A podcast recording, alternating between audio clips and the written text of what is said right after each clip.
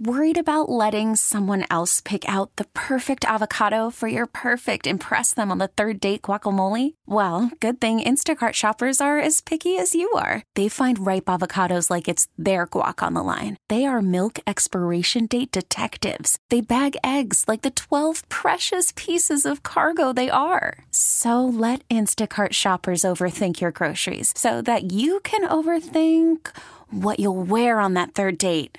Download the Instacart app to get free delivery on your first three orders while supplies last. Minimum $10 per order, additional term supply. We really need new phones. T Mobile will cover the cost of four amazing new iPhone 15s, and each line is only $25 a month. New iPhone 15s? Only at T Mobile get four iPhone 15s on us and four lines for 25 bucks per line per month with eligible trade in when you switch. Minimum of four lines for $25 per line per month with auto pay discount using debit or bank account. $5 more per line without auto pay, plus taxes and fees. Phone fee at 24 monthly bill credits for all well qualified customers. Contact us before canceling account to continue bill credits or credit stop and balance on required finance agreement due. $35 per line connection charge apply. Ctmobile.com. The top stories from the KCBS radio newsroom. This is the All Local.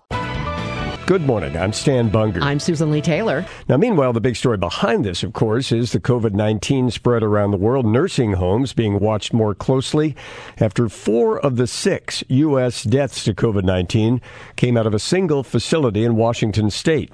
KCBS's Holly Kwan joining us to report people who live in close quarters and the staff who serve them are particularly vulnerable. Holly? Yes, Stan, San Francisco's mayor is promising to step up protection of seniors, whether living at home or in close quarter settings. We know the virus is particularly dangerous for the elderly and those with previous medical issues, but just being in a senior facility can be compromising on a normal day. Charlene Harrington is a professor emeritus at UCSF specializing in nursing homes. Very limited staff in many nursing homes, and some of them are poorly trained.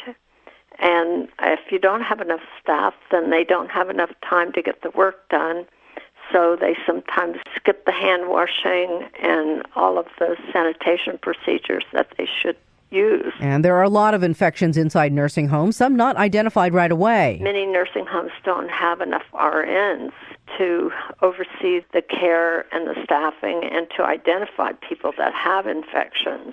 So you have a perfect situation for the spread of infections in general. All this raising a big red flag in the workplace where San Francisco based Twitter is telling its 5,000 employees worldwide to work from home. Google telling its 8,000 workers in Dublin, Ireland to do the same after an employee showed up with flu like symptoms. This is fueling a wave of conference and travel cancellations that may be warranted. But David Perry with the San Francisco Chamber of Commerce hopes, thinks, uh, hopes companies will think things through. Don't just read the headlines read deeper down and find out what is really going on as far as the numbers and don't panic. Panic is never a good place from which to make a decision. Holly Kwan, KCBS. AC Transit is cleaning its buses every day now in an effort to protect its riders from the coronavirus. The transit agency says crews are washing down seats, handrails, and other commonly touched surfaces with disinfectant every night.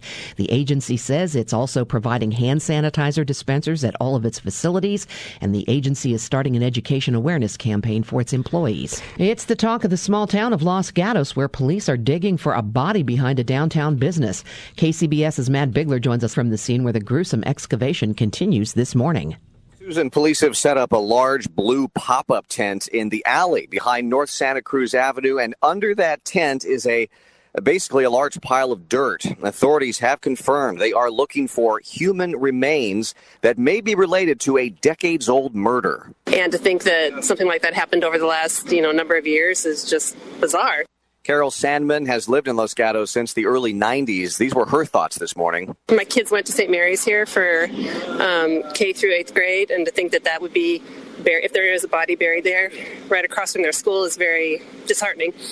Now, a spokesperson for the Los Gatos Monte Sereno Police Department says they started this excavation after receiving a quote credible tip about a homicide, but they are not releasing any more information unless, of course, a body is discovered. The authorities do say that the store here, Sight for Sore Eyes, has nothing to do with the homicide, which took place way before it opened. In Los Gatos, Matt Bigler, KCBS.